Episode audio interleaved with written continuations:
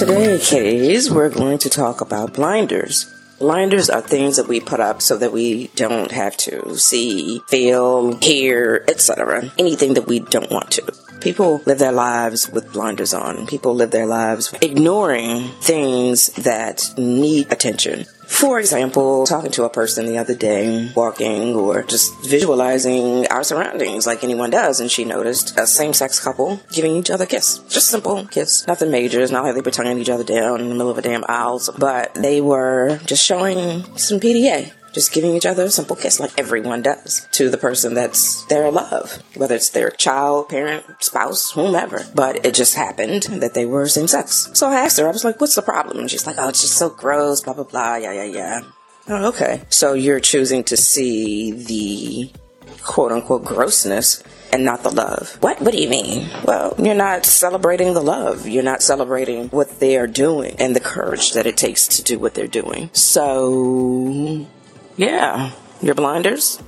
I don't have time for this, was the response. Okay, sorry that I made you see my point, the point that needs to be seen. If we paid more attention to love in the world, the world would be a better place. There are many facets to love. It's not just loving your children and loving your hetero spouse. It's more than that. You don't control whom you fall in love with. So why do we have such problems with accepting love over the context? Love is love period. And it should be accepted in all its forms. It comes in various forms, just like blinders. You have visual, audio, mental, whatever it is you're trying to block out. You're putting up a blinder. It's not just a wall with certain things like your emotions or in your mind, certain things that you block out. We're talking about purposeful things that are meant to keep the person away and completely separated from that. And you can't completely separate yourself from everything in the world that you don't like, or else you would just be separated altogether. You would go crazy just not being attached in any way. Like we're all connected. So when you try to pull yourself from that, you're disrupting what it is that God put together. You're disrupting that connection, that loop. Just like you have electricity, it has to flow in a loop. And when you interrupt that in any way, the current doesn't flow anymore. So it's the same with money. I talk about that often With money, it's currency, it's current. It has to flow, it has to be reciprocal. You give someone something, they have to give you something. Just like understanding. Understanding is reciprocal.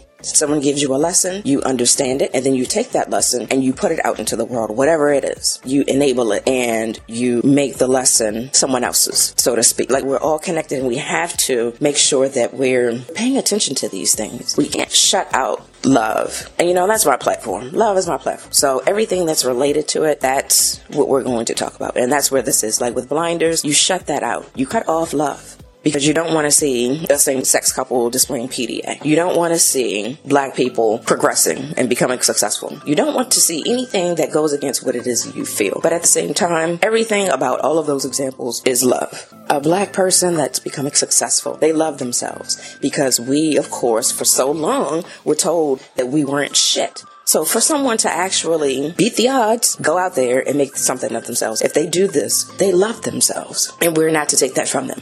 We're not to continue to keep this person down or this race down. It doesn't necessarily have to be, of course, about this exam. Anyone that's out there that's trying to do more because they are pulling themselves out of the ruts that society has put them in. They're pulling themselves out of the mental ruts that they put themselves in and emotional ruts. So if they're out there being successful, don't judge them and have them feel like their success isn't good enough or is it the kind of success you deem successful. Success is subjective.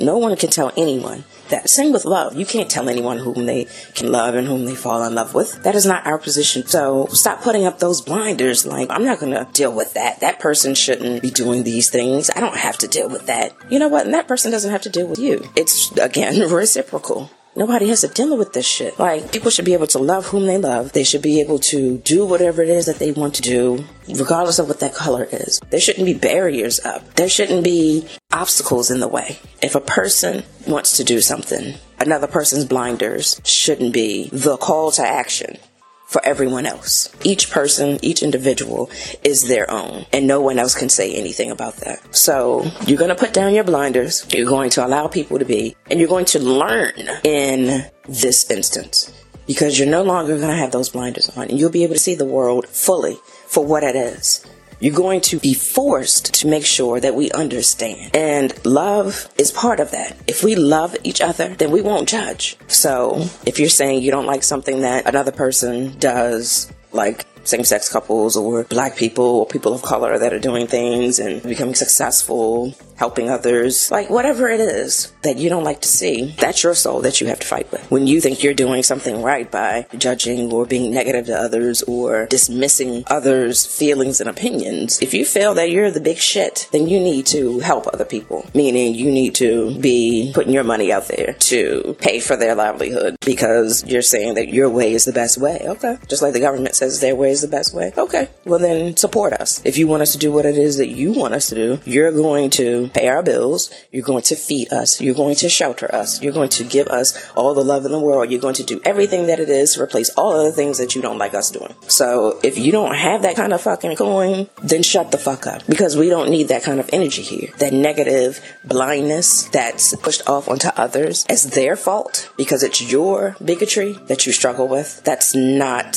what we're doing here shit's changing. And we're tired of living in a world where people are forcing others to conform to their bullshit blindness when others are living openly and freely. And that's the problem too. Like some people just don't want to see others happy. Some people, because they're miserable, they want others to be miserable too. And that includes the LGBT community. We, we love everyone. Everyone. We understand what that love means. The people outside of that, that are hardcore, I'm fighting against the LGBT. I'm fighting against these causes. I don't want them doing it. All of those things. Those are the people that they have heavy hearts and their souls are black. All of that we don't need. There are too many of those types of people on this planet planet.